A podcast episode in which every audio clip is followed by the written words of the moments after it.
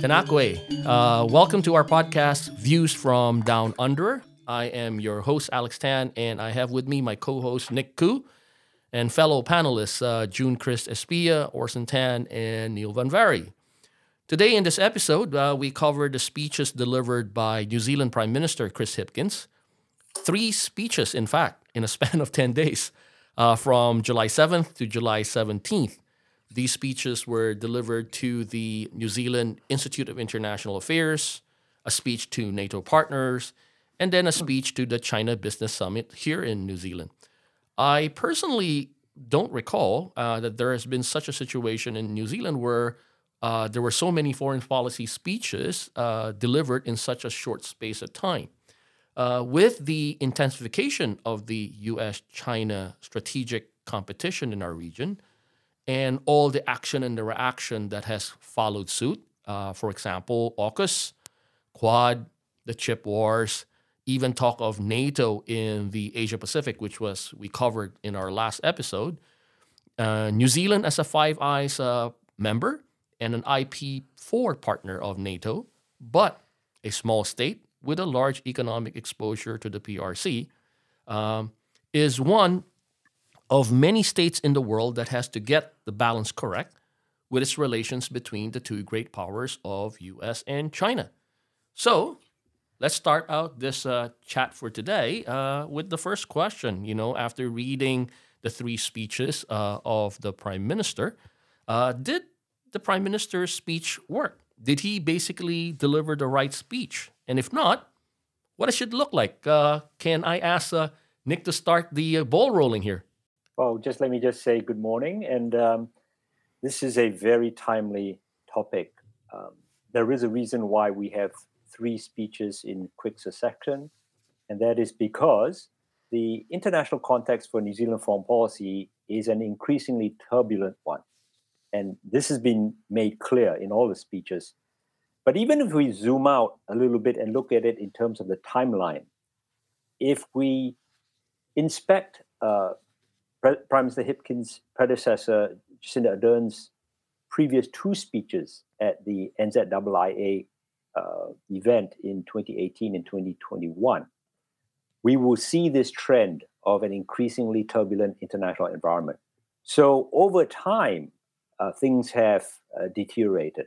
Now we can then get into a discussion of why and so forth, but that's a very important point to note because what this has done is that it has highlighted for New Zealand that it really needs to up its game and try to get on the front foot. Now, this turns out to be an, a very challenging thing to do because purely by dint of geography, New Zealand has a default position of being quite reactive to international events. And this has been clear in the entire post Cold War era. Um, it is a point that is underlined by uh, Gerald Hensley, a former high ranking uh, New Zealand government official, uh, in a very influential and important article in June uh, of this year uh, in The Post, right, which is a uh, New Zealand newspaper published out of Wellington, used to be the former, former Dominion Post. So, what he's done is he's highlighted this, and, and indeed it resonates with our historical and contemporary experience uh, in New Zealand. And in particular, it underlines a very, very fundamental point, which is that during this period in the post Cold War era, over the last three decades, we've constructed a series of domestic norms that seem to be appropriate for the time and certainly enjoy the um, endorsement of a, a relatively broad swath of the um, kind of intelligentsia that looks at these issues. Uh, and, and, in many respects uh, has kind of fed down into the general population where there's a, I would say, a degree of uh, complacency in respect to foreign policy. And this is all highlighted by Gerald uh, Hensley's uh, article, but is also apparent to many of us who, who kind of pay attention to these matters. So there's a sharp divergence between a kind of domestic politics slash domestic Mm-hmm. constructed norm. Uh, you know, for example, non-nuclear, uh, you know, a relatively non-aligned foreign policy, apart from the alliance with Australia, which, by the way, as uh, Hensley points out, and as we can see quite clearly, uh, the Australian alliance with New Zealand is increasingly facing challenges because any alliance to to be worth its salt has to be responding to external environment and meeting the challenges. And as we've seen uh, and highlighted by the prime minister himself, the external environment is getting more turbulent, and New Zealand needs to respond. And we are at this pivot point where we're beginning to craft a response. And what the prime minister has done in this speech is to highlight that there will be a series of reviews that will be coming out over the next few months uh, and also in next year that are going to address the situation. So, in some respects, uh, to address your question, Alex, does the speech do its job? Uh, and I, I, suppose it does, in the sense that it fills the gap. But there's more to come uh, to kind of meet the challenges that uh, New Zealand faces. And and let, us you know let's be clear that this is not a uh, only one. it's only a issue that New Zealand faces. It is something that the entire region faces, and uh, unfortunately, this is a reminder that uh, international politics has changed in very stark ways that were not predicted uh, over the last 20 years. So Yeah, I'll just kind of yeah. leave it at that. Yeah, guys, chip in. I, I think when we when we talk about New Zealand's foreign policy and how effective the speech is or Hipkins' speech is gonna be or speeches are gonna be, we gotta think about what was the aim for him to give this speech. Like Nick mentioned, there's a real domestic aspect to New Zealand's foreign policy in terms of how they position themselves and the myth of that the myth that we, we make of how independent our, our foreign policy is. And the way that the way that we are doing or the way that Hipkins has been pushing out these speeches seem to be a lot like it's catered towards the upcoming elections and how he's trying to assure the New Zealand public that they're not going to have a sharp pivot away from what is tried, true, tested, what they're used to, and that the whatever that his Labour government or his Labour Party is going to be focused on domestic issues, solving the, the thing because they've got they've got the foreign policy and the international relations all down pat. Yeah, yeah, yeah, makes sense. Jun? Yeah, to just to add more to some of the points raised by uh, Nick and Orson. And the beauty about speeches is that speeches always try to speak to particular kinds of audiences. And if you look through these three speeches, they seem to be speaking to two different kinds of audiences. And they're not necessarily the ones that are in front of the speaker, in this case, the prime minister, when the time it was delivered. How I would look at it is that when you look at the NATO speech, the NATO summit speech, who was he speaking to? He was speaking about the need for like minded partners to deal with issues such as challenges to the international rule based order, to issues of territorial integrity, to human rights, and to issues of environmental and economic well being. Now, if we think about this as speaking to the audience, then, and your audience is uh, the ministers of other countries, then it's slightly to me coming out as as as flat because it is simply rehashing what New Zealand has already done. What when you compare it to what the other countries have already done, it's like, okay, we've done better. But as Orson had said, if you think about the NATO speech as speaking to a domestic audience, you know, it sounds like, as they like putting it here, New Zealand is really punching above its weight. Mm-hmm. You know, that we're small, but we have imposed sanctions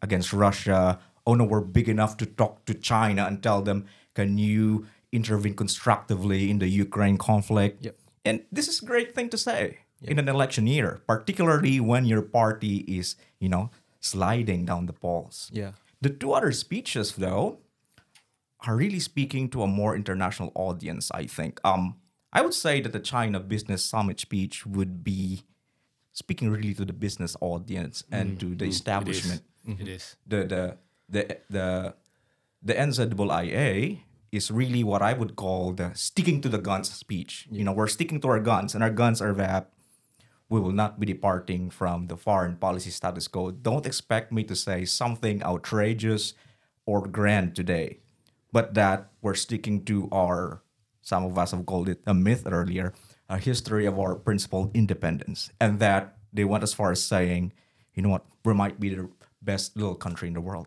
Yeah. Hey, Neil, what do you think? Well, um, some very good points made so far. I think in, in relation to the NZII speech, I agree that, th- there was uh, it was a good lay of the land. But what the speech, from my view, failed to give us was any prospective ideas about how to proceed forward. And I think that I, I think that I think Nick's right because there is a lot more to come, which will decide what we intend to do going forward. But what, what also struck me was the domestic element of these speeches and the fact that they are meant for a domestic audience. And if we just pick one issue from the speech, which was when he said we need a combat capable defense, a combat capable defense force, what struck me was, well, how do you intend to sell that domestically? Because this morning I was looking at the Ipsos figures for the NZ Issues Monitor poll, which they release. Since 2018 to today, the period in which we've seen geostrategic competition take place in the Indo Pacific and the world become a little more turbulent, defense and foreign policy together was the very bottom of the top 20 issues which New Zealanders cared about. Between 1 and 2% of New Zealanders, which they polled, and their sample size was a 1,000 for each of these polls, said defense and foreign policy was, the top, was one of the top three issues for them. So it was a good speech, but how do you intend to bring the domestic audience on board, particularly with things like defense, was what stood out to me. Yeah, I think in in in, in a way, uh, the New Zealand um uh, perceptions of Asia uh, survey done by uh, the New Zealand Asia Foundation also speaks to the New Zealand public uh, uh, feeling that there's a heightened importance of security and defense issues. The problem, of course, is how do you actually sell it to the domestic uh, to the domestic audience? And all of us uh, were picking up that there's uh, quite a bit of that domestic audience component uh, with regards to the speech. So the question is, how do you sell that? I also picked up the, the same thing, uh, particularly on the NZIIA speech, because Yeah. it's quite bland uh, going forward. It's just a rehash of what has been said. A lot of generalities, the usual things about uh, New Zealand has an independent foreign policy.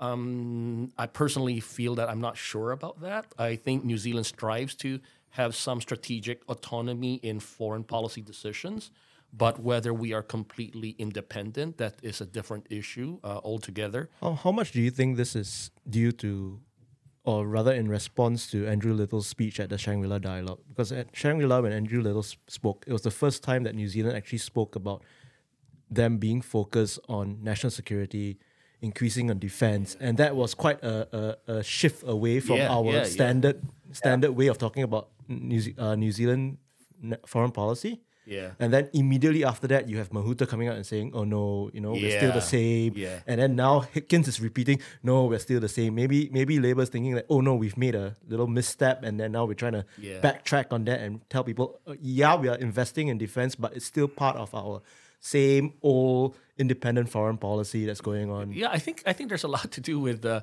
within. It does show the ambivalence within the country, right? They're still they're still trying to sell it to the public to get a social license for the next steps of what they do. So the tricky part, in in my view, is how do you prepare the public for that? How do you change the narrative so that for whatever decision foreign policy decision that we make, that the government makes, there will be buy-in, right? Because th- it really surprised me that uh, that uh, besides the usual generalities, that statement that came in that um with regards to the need for more Yeah. uh, security and defense uh, investment was quite a giveaway in my view. Uh, it's slightly different from what has been said in the past, and but you know, I was looking at these uh, statistics of how we're spending or doing our defense spending, for example, here in New Zealand.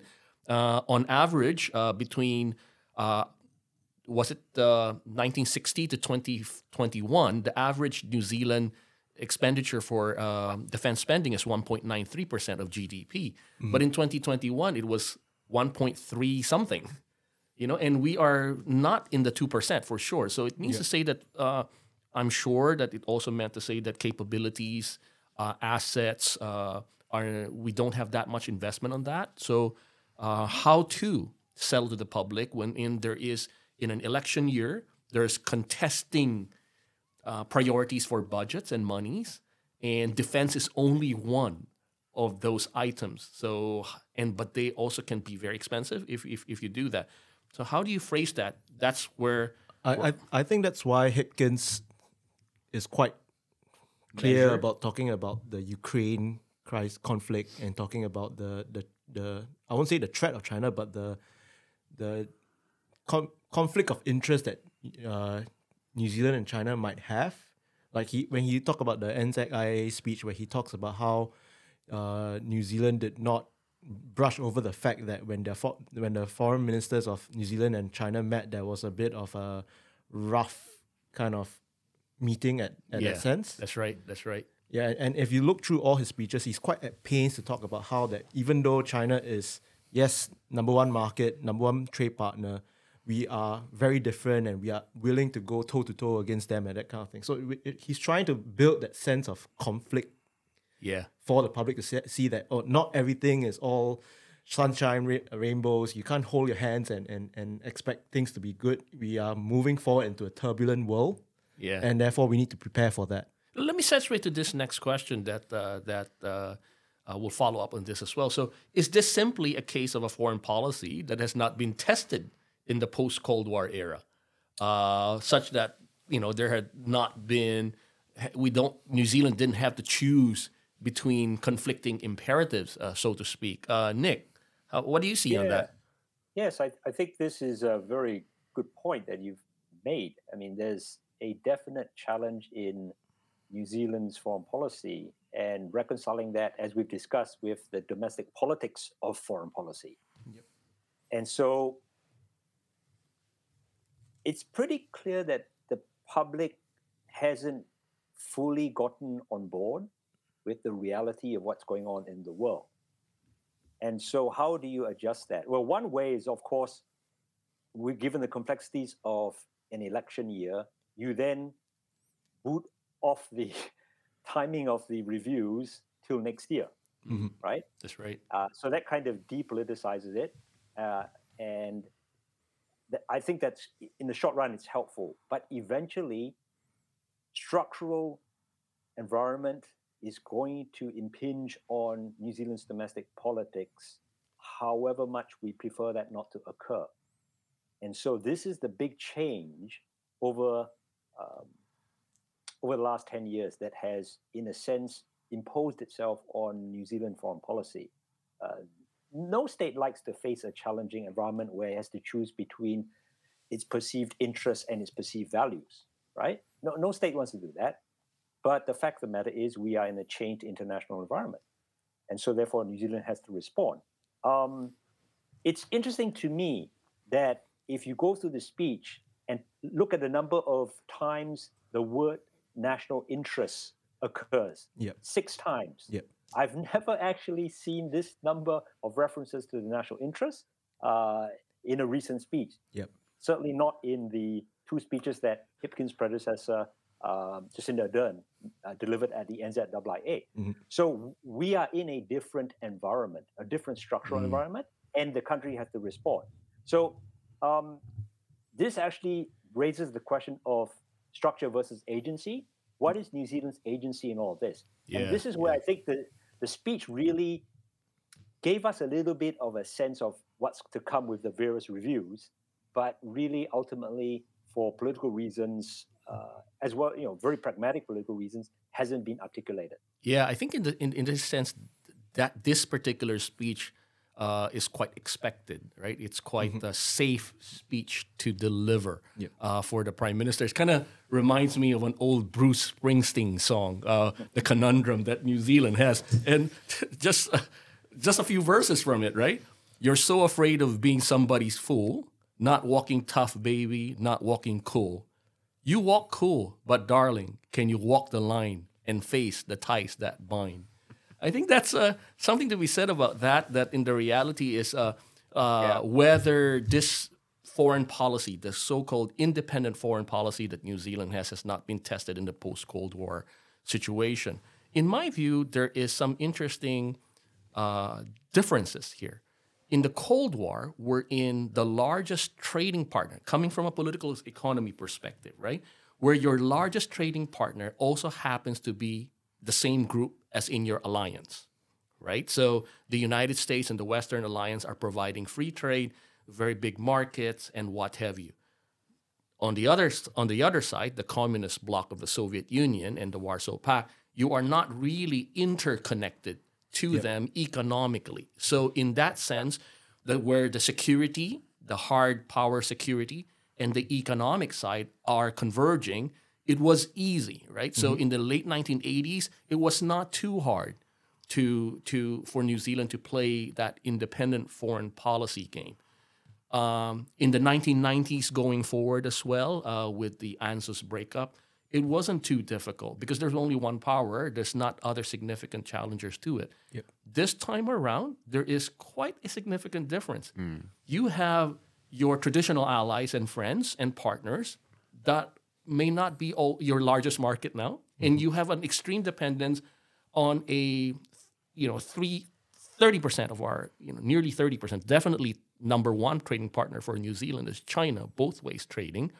Uh, now that you have such a dependence on China, but then your values don't really converge. Yep. So you have economic interests that converge, but you diverge, which really puts a big, big test on this so-called independent foreign policy, right? So, Neil? Just in the uh, political economy part, and I think this touches a bit about the New Zealand agency point that Nick was making, and Austin's point about Hipkins making those references to China by saying that, okay, there is common economic interests, but there is that divergence.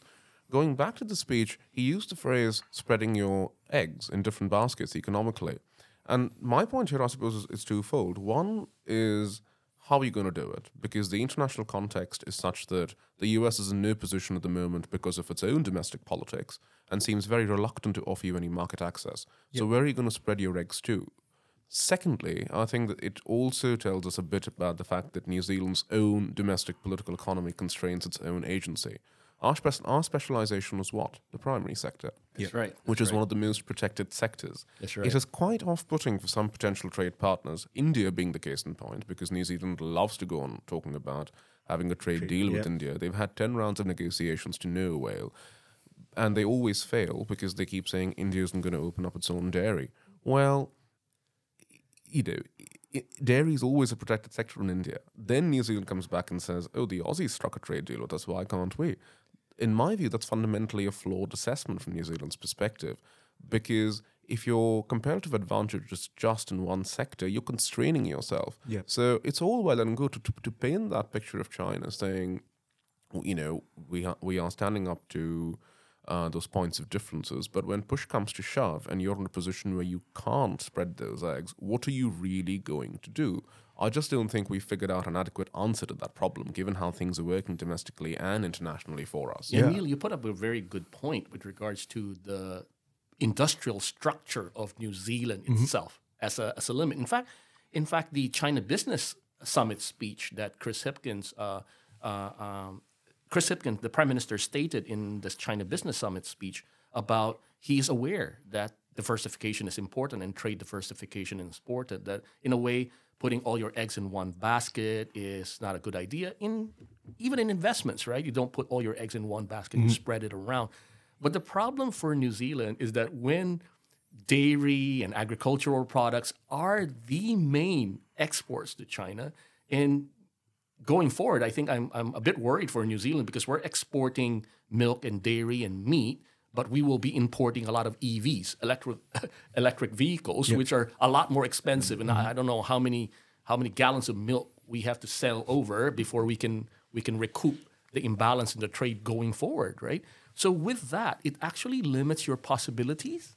You know, where do you spread it? Do you Southeast Asia enough? Even you know, despite CPTPP, New Zealand. My understanding is we've been trying to get a, a deal with uh, Japan for the longest time, and if it was not for CPTPP, we still wouldn't have uh, an FTA with Japan. We are having a difficult time having asking the United States for an FTA because I, I, I think it's not in right now. Go ahead, Jim. And, and, and going back to the point made by Alex here about, you know, it would have been easier in the Cold War because your blocs are clearly aligned and you know who's with and who's with not. And I think if you think about it that way, then you would see that even in the choices of FTAs and potential trading partners, New Zealand is also constrained in a lot of ways by it coming early on as some sort of, uh, you know, the um, beacon of, of liberal values. And it therefore kind of limits how it could potentially flip to a, a more pragmatic stance in terms of the its alliances and its interest. And and you would see this in in the, the three speeches as well, that there's an attempt to toe the line, but also in this case, pragmatic in economic interest and all of its um, uh, position on various kinds of issues. And, and, you know, you would see here that Hipkins does go back to New Zealand's position on nuclear disarmament and non-proliferation, climate change, human rights, and uh, the liberal rules-based order, but also the really pragmatic concerns that you've been talking about as a small trading state that's quite far away from everyone, but unfortunately could not also totally isolate itself as the Ukraine war had demonstrated that a disruption in the global supply chain, even if you are at the end of the chain, has dire economic consequences yes, for domestically. sure, and we see that in terms of the cost of living, high inflation rate. And, and, that's, that's, what he pointed out with the whole point about COVID and the impact of COVID as well. Yeah, yeah. yeah. So there is a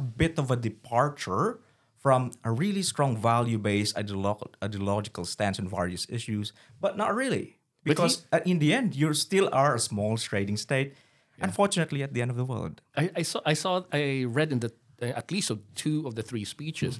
He used the same word, bread and butter Yep. issues. Yes. You know, Yep. the bread and butter issues. So you can see, you can read, you can literally see the focus is on domestic. And granted that the, the speeches um, were given within three four months of a general election, right? Yep. So the focus has to be on the domestic audience, on what it means. How do you translate and and interpret international events to the voters? Because we know that economic voting is statistically significant predictor of voting behavior, right? So, Yeah. uh, so that's uh, Orson.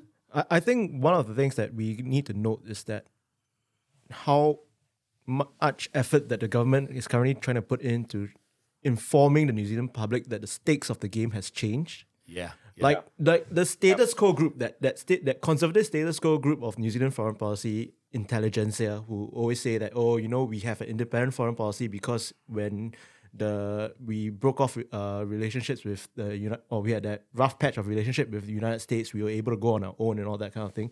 They forget that the US was not your wa- was not in a, in effect using their economy as a as a as a stick uh, Yeah. as a leverage against you. You know, your your stakes are totally changed when you have a situation now with China who, when they're not happy with you, they put tariffs. You know, like the case of Australia and and the, the comment about the origins of COVID and all that. So, what I think what's happening now is we see a more progressive segment of government trying to push forward these messages and trying to educate the the general nation that you know the stakes of the. You know, we are playing a totally different poker game at the moment, and and therefore we need to start moving forward and and stop being stuck in our past and Yeah, living, I, I, living I in wouldn't. our I wouldn't use the word progressive though. Uh, Yeah. I think the progressive group is, uh, to me, a different group. Uh, I, I would say that there's a group of, uh, of, of, of New Zealanders, both in academia, in the general public, and also in officialdom, that are trying to come up with this uh, uh, narrative, right, so to speak. But you are right. Uh, you know, I mean, the main issue of this bread and butter is uh, cannot uh, cannot be neglected, so to speak. Neil. I was just going to say on the point of the independent foreign policy, I find the whole sort of the word, the phrase independent foreign policy quite perplexing. I mean, when you say independent, are you implying that you're completely unaffected by the push and the pulls of the system in which you operate? Are you implying that you're not affected by the frictions or the undercurrents of the system in which you operate? You're not operating in a void. There is, you know, the, the, what's happening around you is bound to affect you. It's a different story to say that yes, we've taken decisions in our own interests. Yes, we are multi-aligned, which means we can work with different partners on different issues, or we are strategically autonomous. Like and- India. like India, as you said earlier, Professor Tan. Um, I'm much more open if it's if it's spoken about in those terms as opposed to saying, "Oh, we're independent." And in that regard, I think the speech did a slightly better job, and it said, "Oh, independence does not mean neutral Yeah, or yeah. isolationist." I think it's about time we stop calling it independent and calling it what it is, which is multi-alignment. We are operating in our interest like any other country does. There's no point sitting on the moral high ground saying, "Oh, we are independent." Yeah, but Yeah. multi-aligned doesn't sound as good. You know, doesn't make us feel as Well, good yeah, about well, ourselves. It's, it's, it's that point of the moral high ground, isn't it? We punch above our weight, Yeah. that sort of stuff. It's, it's. I think it's time to come back to planet Earth. You know what? Or- Orson brought up a very interesting point about New Zealand trades in the past, uh, wherein the major uh, country that it trades with does not use e- e- economics and trade as um as a weapon, so to speak. And this brings me uh, back to uh, Nick. You always brings up this word, and it stuck on my mind that trade occurs in a strategic context That's right. right? So, right. so the in a way, New Zealand now has to realize that trade occurs in a strategic context. But in reality, it always has occurred in a strategic context. Yep. Because if you look at you know the general agreements on tariffs and trade, and during the post Cold War free trade, you know, while others would say that the hegemon, the United States, provided free trade as a public good, I beg to disagree. A public, you know, obviously during that period of the post Cold War, if you are in the wrong camp, you don't get the free trade. Mm-hmm. So. So public good by definition is non-excludable, but Yep. but but you are able to exclude. So free trade regime in the post Cold War is not a public good. It is a hegemon's carrot to keep you uh, in the camp, which means to say, confirming Nick's uh, your point, that trade does occur in a strategic context, and we we just have to realize that this is happening. This is already So- happening. a few a few points here is that um, in many respects the hard reality is that New Zealand foreign policy has been on a kind of holiday from history for the last de- three decades in the post-Cold War era, and the structure of the international environment is actually impacting on New Zealand foreign policy in ways that has basically told us the holiday is over. Now, Yeah. this is not. This is not so this is not a easy message to deliver to No, anyone. no, Yeah. it's not. It's not. I mean, it's if think of uh, a worse message, uh, far few uh, few uh, exist. So in any case, this kind of brings us on very nicely to question number three, Alex, about this whole issue of where there could be areas in the speech that could be clearer. Yeah, Um, yeah, yeah. yeah. Yeah, and if I could just jump in. Go ahead, go um, ahead. Yeah, things like um, what does independent foreign policy really mean? And we've been touching on this a little bit here. Um, it's far from clear what independent means. Um, and this is perhaps the reason why it has been used so widely, because it resists that uh, clear definition. And in fact, while we do see an attempt by uh, the prime minister to begin to define it in the sense that it does not mean neutral, it's defined in the negative. It's not defined as a positive concept of what exactly it is. Now, this could reflect this whole issue of timing ahead of an election, but let's look at the larger structural context. New Zealand's key critical alliance partner is Australia, which has been under a three year sanctions policy by China, our top trading partner. Mm, Now, if this is not the nightmare from hell, I don't know what is. mm. And it's interesting that uh, this has actually not been discussed in any of these documents uh, in great detail. And Mm. certainly uh, to the extent that they have been kind of, in a sense, there's been veiled references uh, Mhm. to this, and certainly not explicit references.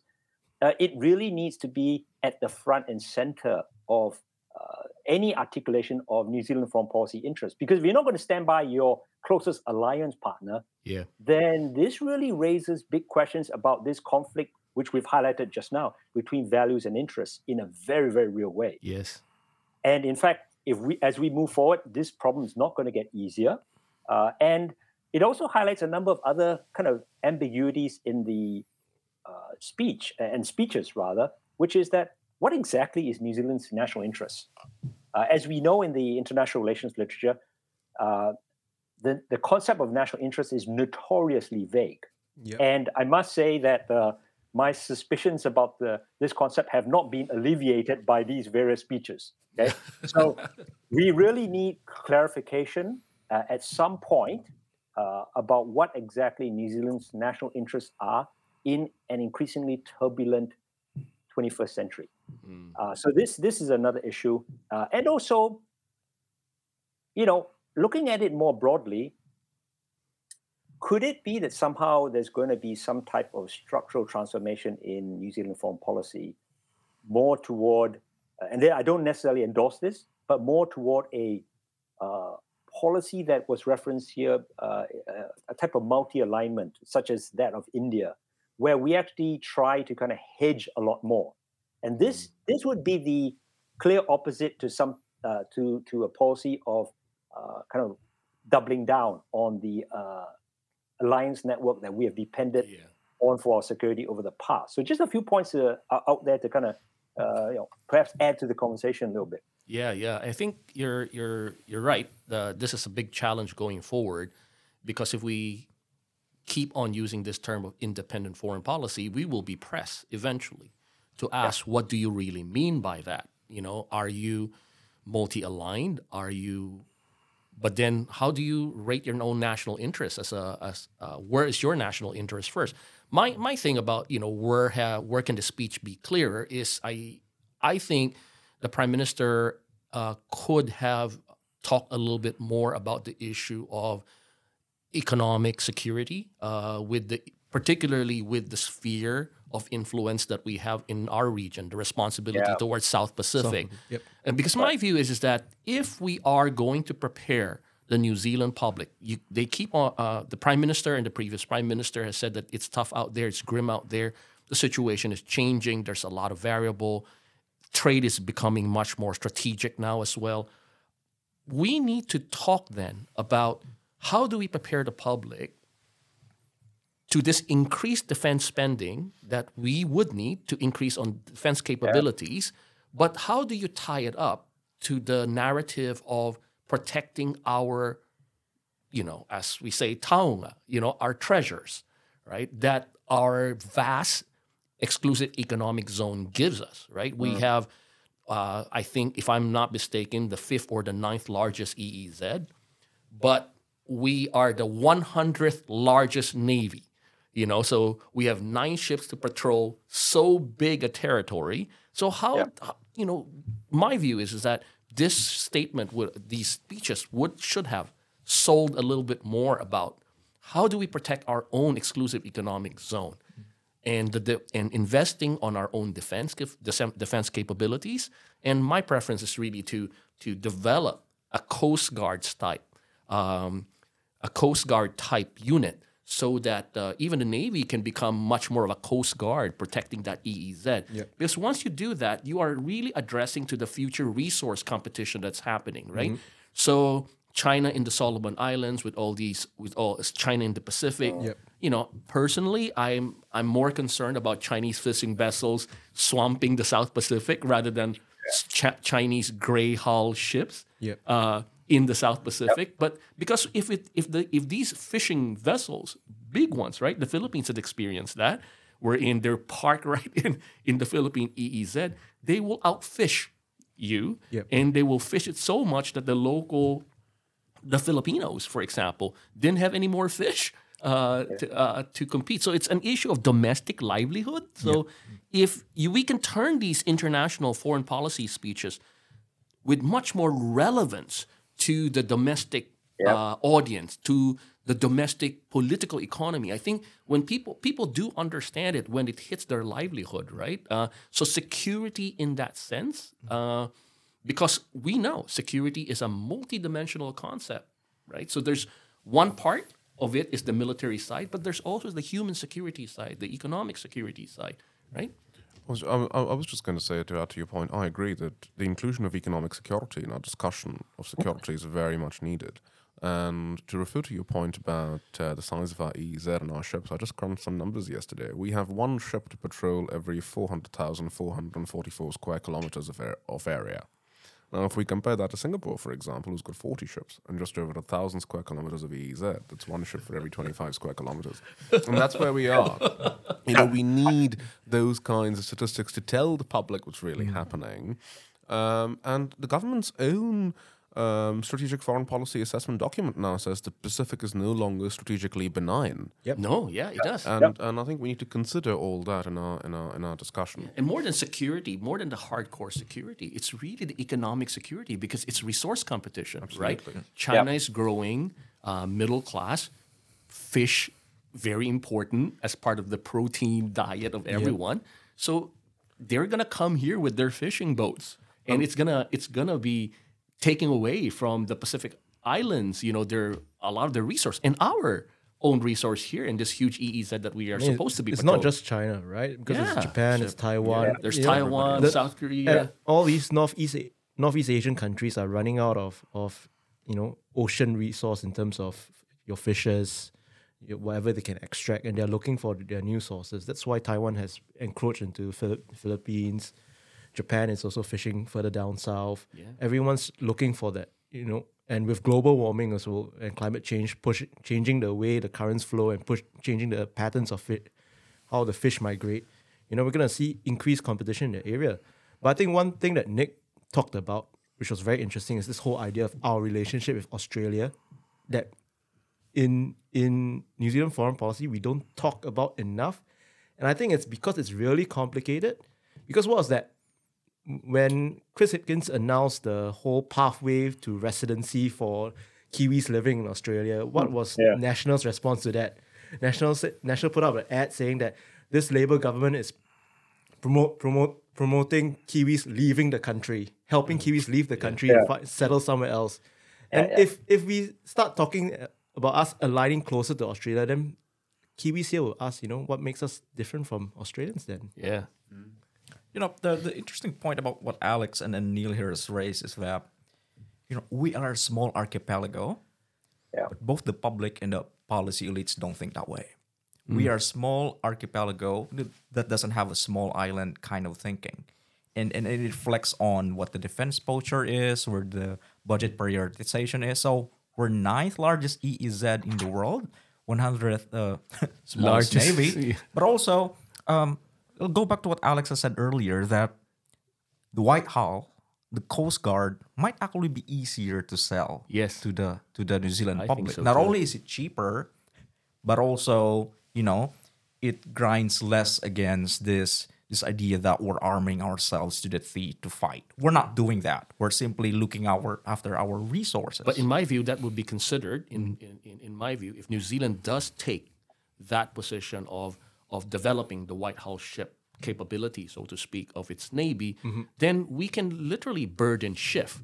Right, because then we have more respons. We can take more of the responsibility for the South Pacific region, freeing up, in a way, it becomes a meaningful contribution of New Zealand to number one, our own patrolling of our own EEZ and our sphere of responsibility in a way, uh, our Pacific Island neighbors and what have you, and and then it frees up many of the assets of our allies and our partners to some other regions. But as long as we take ownership of our own EEZ patrolling, protection, you know, from poaching, you know, from uh, overfishing, as a case in point, and from you know all the illegal activities that you can see in the high seas, drugs, you know, human trafficking, you know, all of that stuff. I think we bring something to the table in terms of how we present ourselves think to our partners and our allies. Well, If we let, talk- let me just co- comment a little bit. Sorry, sorry, Jeff. Go, go ahead, Nick. This this point about the holiday from history and how hard it is to get back to work. Yep.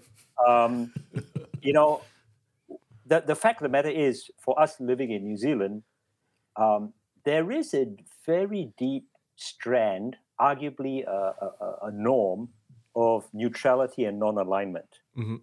that is, in many respects, diverges from our pre 1986 history where we were closely aligned. Mm. Now, the Australian alliance with New Zealand is kind of, I'd argue, the last legacy of that era. And so we're in this transitional era where really everything is up for grabs. And if anything, our discussion today highlights the fact that we still really haven't made a decision either way. Now, it's very clear we have a preference for the liberal international order. Yes. But at the same time, um, the liberal international order doesn't necessarily put food on the plate. It's actually the trade that puts food on the plate. And that's actually where China points. And it's hard to deny reality and facts. So, uh, my sense is that the, the New Zealand polity, which includes politicians and the general public, itself hasn't come to a full internalization Yeah. of the depth of the issue in front of us Yeah. and uh, and it's made particularly tough to make a decision because the structural realities that require a decision are so at variance. There's such great imperative of power, great power politics is so unaligned and divergent from our preference for a peaceful international system that it's there's a type of cognitive dissonance going on Mhm. where we can't make a choice. And so what happens is it's events cause us to have to make a choice. So for example, nobody can deny three years of Chinese coercion of Australia, which is our number one yeah. alliance partner. And as a result, the the, the New Zealand foreign policy, uh, I hesitate to say the establishment because I know that there are many people in there who are fully aware of this, but they can't necessarily make a decision unless the politicians get on board and inform the public and say, look, these are your options. We need to make a decision ahead of time, a strategic decision. Otherwise, we will be forever playing catch up. And these uncomfortable realities, um, which, by the way, uh, have a, a material basis in the sense that our geography allows us to kind of avoid making decisions because things come late to us. Yeah. Uh, Yeah. That's a reality. Plus the material incentive to get on well with China, just reinforce. So you know what? It's it's a really tough uh, foreign policy decision to make. It may not even be one decision. It may be a series of decisions that we that we're required to make that in the end add up to something. Um, and who knows? For for all I know, we end up muddling through. But that's a really dangerous course to take because it means your fate is in the hands of great powers. But I, I think I think though, uh, besides the politicians uh, doing that part to informing the public and whatever, I think there is a responsibility uh, for academia, for uh, people in the know, uh, Yeah. think tanks or experts, uh, both in government, in and outside of government, to actually inform the public and educate the Yeah. public with regards to that because Yeah. it is going to be going forward a very very complicated situation for New Zealand when we're only just reacting to things. There mean, are things that we can anticipate, I suppose, uh, mean, and we that- can already see that. Alex, that's a, a fantastic point because it highlights the need for, uh, for example, uh, I mean, in fact, this is the imperative that kind of got us bootstart, boot, booting up this uh, dialogue. That's right. That's right. And also, um, in the in the national interest, if I may roll out this concept again, in the national interest, there needs to be a clear and meaningful dialogue between those of us who feel that New Zealand is late to the game, and those who feel that actually we're on the right path. Yeah. Because if if there wasn't this huge group that felt we were basically on the right path, we wouldn't be where we are now. So Yeah. there Yeah. needs to be a dialogue between these two sets of opinions, and and for all I know, there will be another uh, uh, view possibly. Um, but the, the, the dialogue needs to start now before the international environment gets so stark that we actually are forced to kind of react. Yeah, and the dialogue should be much more widespread rather than just you Yeah. know concentrated in the halls of you know Beehive. bureaucracies or in, right. inside the beehive or in Wellington. Because after all, you know what we're what we're taught, what the prime minister's speech going back is really showing that uh, that there is an it's very very important for political parties for the government for uh, for anyone who is going to take over government in the future that they should have a social license, right? That's right. being you know living in a democracy in a very robust democracy as we have here in New Zealand we definitely public opinion does matter Yep. and and but leaders have to lead right? leaders have to lead they have to lead that conversation they have to bring in that conversation and then one reason why I said that we it's the responsibility of all New Zealanders to start talking about this uh, because when politicians get to their position, they're automatically tied up by the electoral cycle of three years. You know, uh, people always say that there's no votes in foreign policy, so to speak, because they're all domestic focused. So how do we bring in? Uh, this is you know why we're here and why we're chatting amongst ourselves, and hopefully others will pick up on this uh, chat as well. I think we're talking about basically a paradigm shift of New Zealand for New Zealand society. N- Jun said he thinks that you know the New Zealand political elite uh, do not think like a small island, but we think exactly like a small island, a small island that's so far removed from everybody else that we think that we are a floating silo that no one can touch us. And and that that paradigm has shaped New Zealand's view of the world. You know, you think about how we, we styled ourselves as as as down underer, you know, being that little frog in the well from that little corner. And that's exactly what New Zealand sees itself as, you know, so far removed that half the time people who produce maps leave New Zealand off the map. Yeah. And and and, and we uh. and we need to, to change that that that view of ourselves and, and show and help the New Zealand public and, and the nation to understand that we are much more connected, we are much more Closer. closer than we Yeah, think. Yeah, I mean, so I, you know, in, in my classes, I used to say that uh, we feel really relaxed because we have a large moat around us. But actually, this is getting smaller, right? With a much more integrated world. We, you know, I mean, in the last ten minutes, I want to segue to this last question that we have.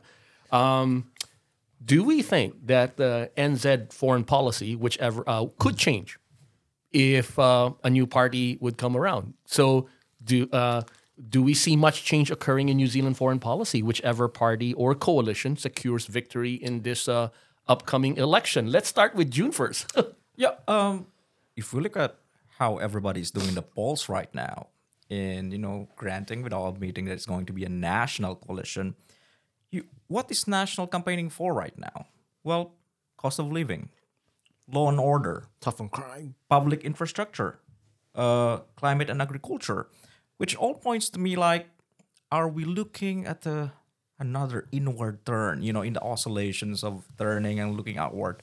Although last year you could recall that uh, Gerry Brownlee was in fact quite vocal about criticizing how the Labour government has dropped the ball on, on the Pacific and, you know, we should pick up the gaps where, you know, Australia is doing some of these things, but New Zealand not so much. So a national win kind of looks a bit ambivalent to me right now where they're they're going towards this. Um, but it all reminds me about uh, this material by David McCraw a uh, couple of decades ago about how we called New Zealand is a variation in the small state theme when you think about parties and uh, small states. And he did say that Labor does have a certain kind of uh, direction towards foreign policy, in that it is between the two actually more inward looking than national. I'm not quite sure how do you see guy, these guys now 20 years down the road. Neil? Uh, I think Jun made a very good point. Uh, based on the speeches, we have a vague idea of what Labour is trying to do. I think in National's case, I do agree with Jun. They haven't really shown us their spots yet, what they might do going forward. But if we look at their his, if if we look at historically what they've done, and certainly recent sort of uh, interviews that John Key's done, he seems to be a little hesitant in terms of talking about China or calling them out in the way that perhaps Labour might be comfortable in doing. Um, but I wonder if you know if if in the future there is that external shock, I suppose, or an external event which makes the region um full of well, not full of, but but but it makes Potholes. Yeah, yeah. I, I- think it would would would would sort of brings in more hostile uh, events to the region. I wonder if that might sort of burst the bubble of this idea that isolation is insulation. You know, the the the, the element that geography plays in a way, and Yeah. because we can see that in, in in how Australia responds to events and New Zealand does. You know, the question of geography there is very much influential in Australia's Yeah, case. and just a, just a, a, a second point, I think it it'll be good for both political parties to realize that if you want to keep talking about the rules-based international order, which you've made the central plank, plank of this country's foreign policy for quite some time, it's also important to admit that you have to contribute something to try and prevent Yes. that rules-based international order from eroding, as opposed to just words. You know, Yeah. have to bring something to the table. Orson? I think the event has already happened. You know, China has already made the deal with the Solomon Islands. You mm, cannot that's right. you cannot turn away from that. Yeah. You know, that first domino has fallen and whichever party comes into government in in October, or not even this election cycle, probably the next election cycle is going to have to face the fact that we have a new political landscape in the South Pacific, and That's there's right. there's there's no turning away from that. You know that that that dropping of the ball has already happened. It's here. Whether it's national, whether it's it's Labour, I I think moving forward in two election cycles, we're gonna see a shift of New Zealand foreign policy. It doesn't matter who it is because it's it's a necessity. Yeah. Uh, Nick? Yeah, yeah. I, I think the clear reality is that change is going to come. It, it's really what degree it is, and my sense is that it's going to be major change. Um, also, just to pick up on the point that's made here uh, from Neil, we are going to actually be pressed on this whole issue of our contribution to regional security True. because one of the points with all these speeches that have been discussed here is that they- they've done a decent job in highlighting the severity of the deterioration in regional and international security, but they have been very light on defining what New Zealand's response is, which is also another point that, in a sense, kind of underlines this discussion. And um, just to underline it a little more, we're going to be forced to mean what exactly, or rather, forced to state what exactly we mean by an independent foreign policy. True. Uh, been that's that all- today, yeah. Um, what does it mean for our position on AUKUS, for example, which I'm a little surprised it got to this point till we did mention it, but um, AUKUS is a reality Yeah. going forward for the next few decades. And what exactly is our position? Are we going to accept an offer to join Pillar Two? Uh, you know, uh, could it be that we will, but only if relations with China deteriorate so much that our trade relationship with China is also affected? So these are question marks. Um, and then, of course, there's the whole issue of Taiwan. Uh, you know, how exactly that issue plays out over the next few years. These are big question marks. South China Sea, East China Sea, uh, the North Korean nuclear issue. Mhm. Um, who knows? India, Pakistan, uh, that relationship uh, has been quite quiet for a while. Uh, what happens if the Chinese start intervening in that? Uh, a lot of questions. So, uh, one of the points is the region we live in, the Indo Pacific, is such a dynamic place, but it's dynamic in many ways and both in po- positive and negative senses. So, all the more so that, you know, I think there should be a plurality of voices from New Zealand mm-hmm. that actually That's address these That's issues from both both the kind of more realist perspective that we bring to the table, but also the kind of more non-realist, liberal, constructivist position that that offers a different lens at it.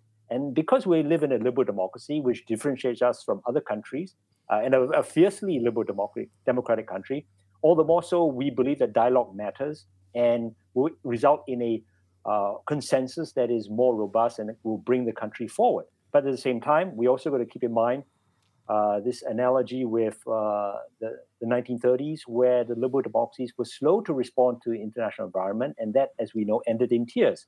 So, all the more so, the stakes are very high, and we really need informed discussion across the entire New Zealand polity. So, on that point, I'll just kind of uh, Yeah, yeah, totally agree. Totally agree that this informed discussion, plurality of voices, uh, are very, very much needed. It's like, like I said, it's such, it should not be in the confines of the hallways of the Beehive or or our Wellington Beltway type Yeah. discussion, but it has to be much wider because the New Zealand public has to be informed that this ha- we have to have a social license to do whatever we want to do, however we shift that foreign policy. I'm, you know, in my view, uh, part of whether the political parties, whichever party wins the next election, the New, New Zealand does have to eventually deal with the problem of the industrial structure.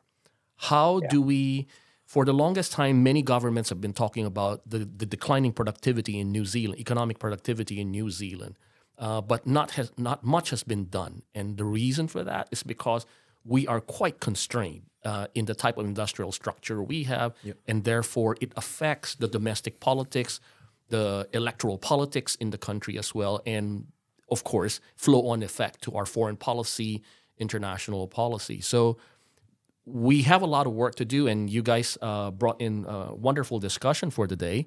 Uh, but this is a start. I know that we will continue to talk about this, and to help do our part in a way to bring these plurality of voices to the discussion of uh, the challenges that faces New Zealand uh, today and going forward.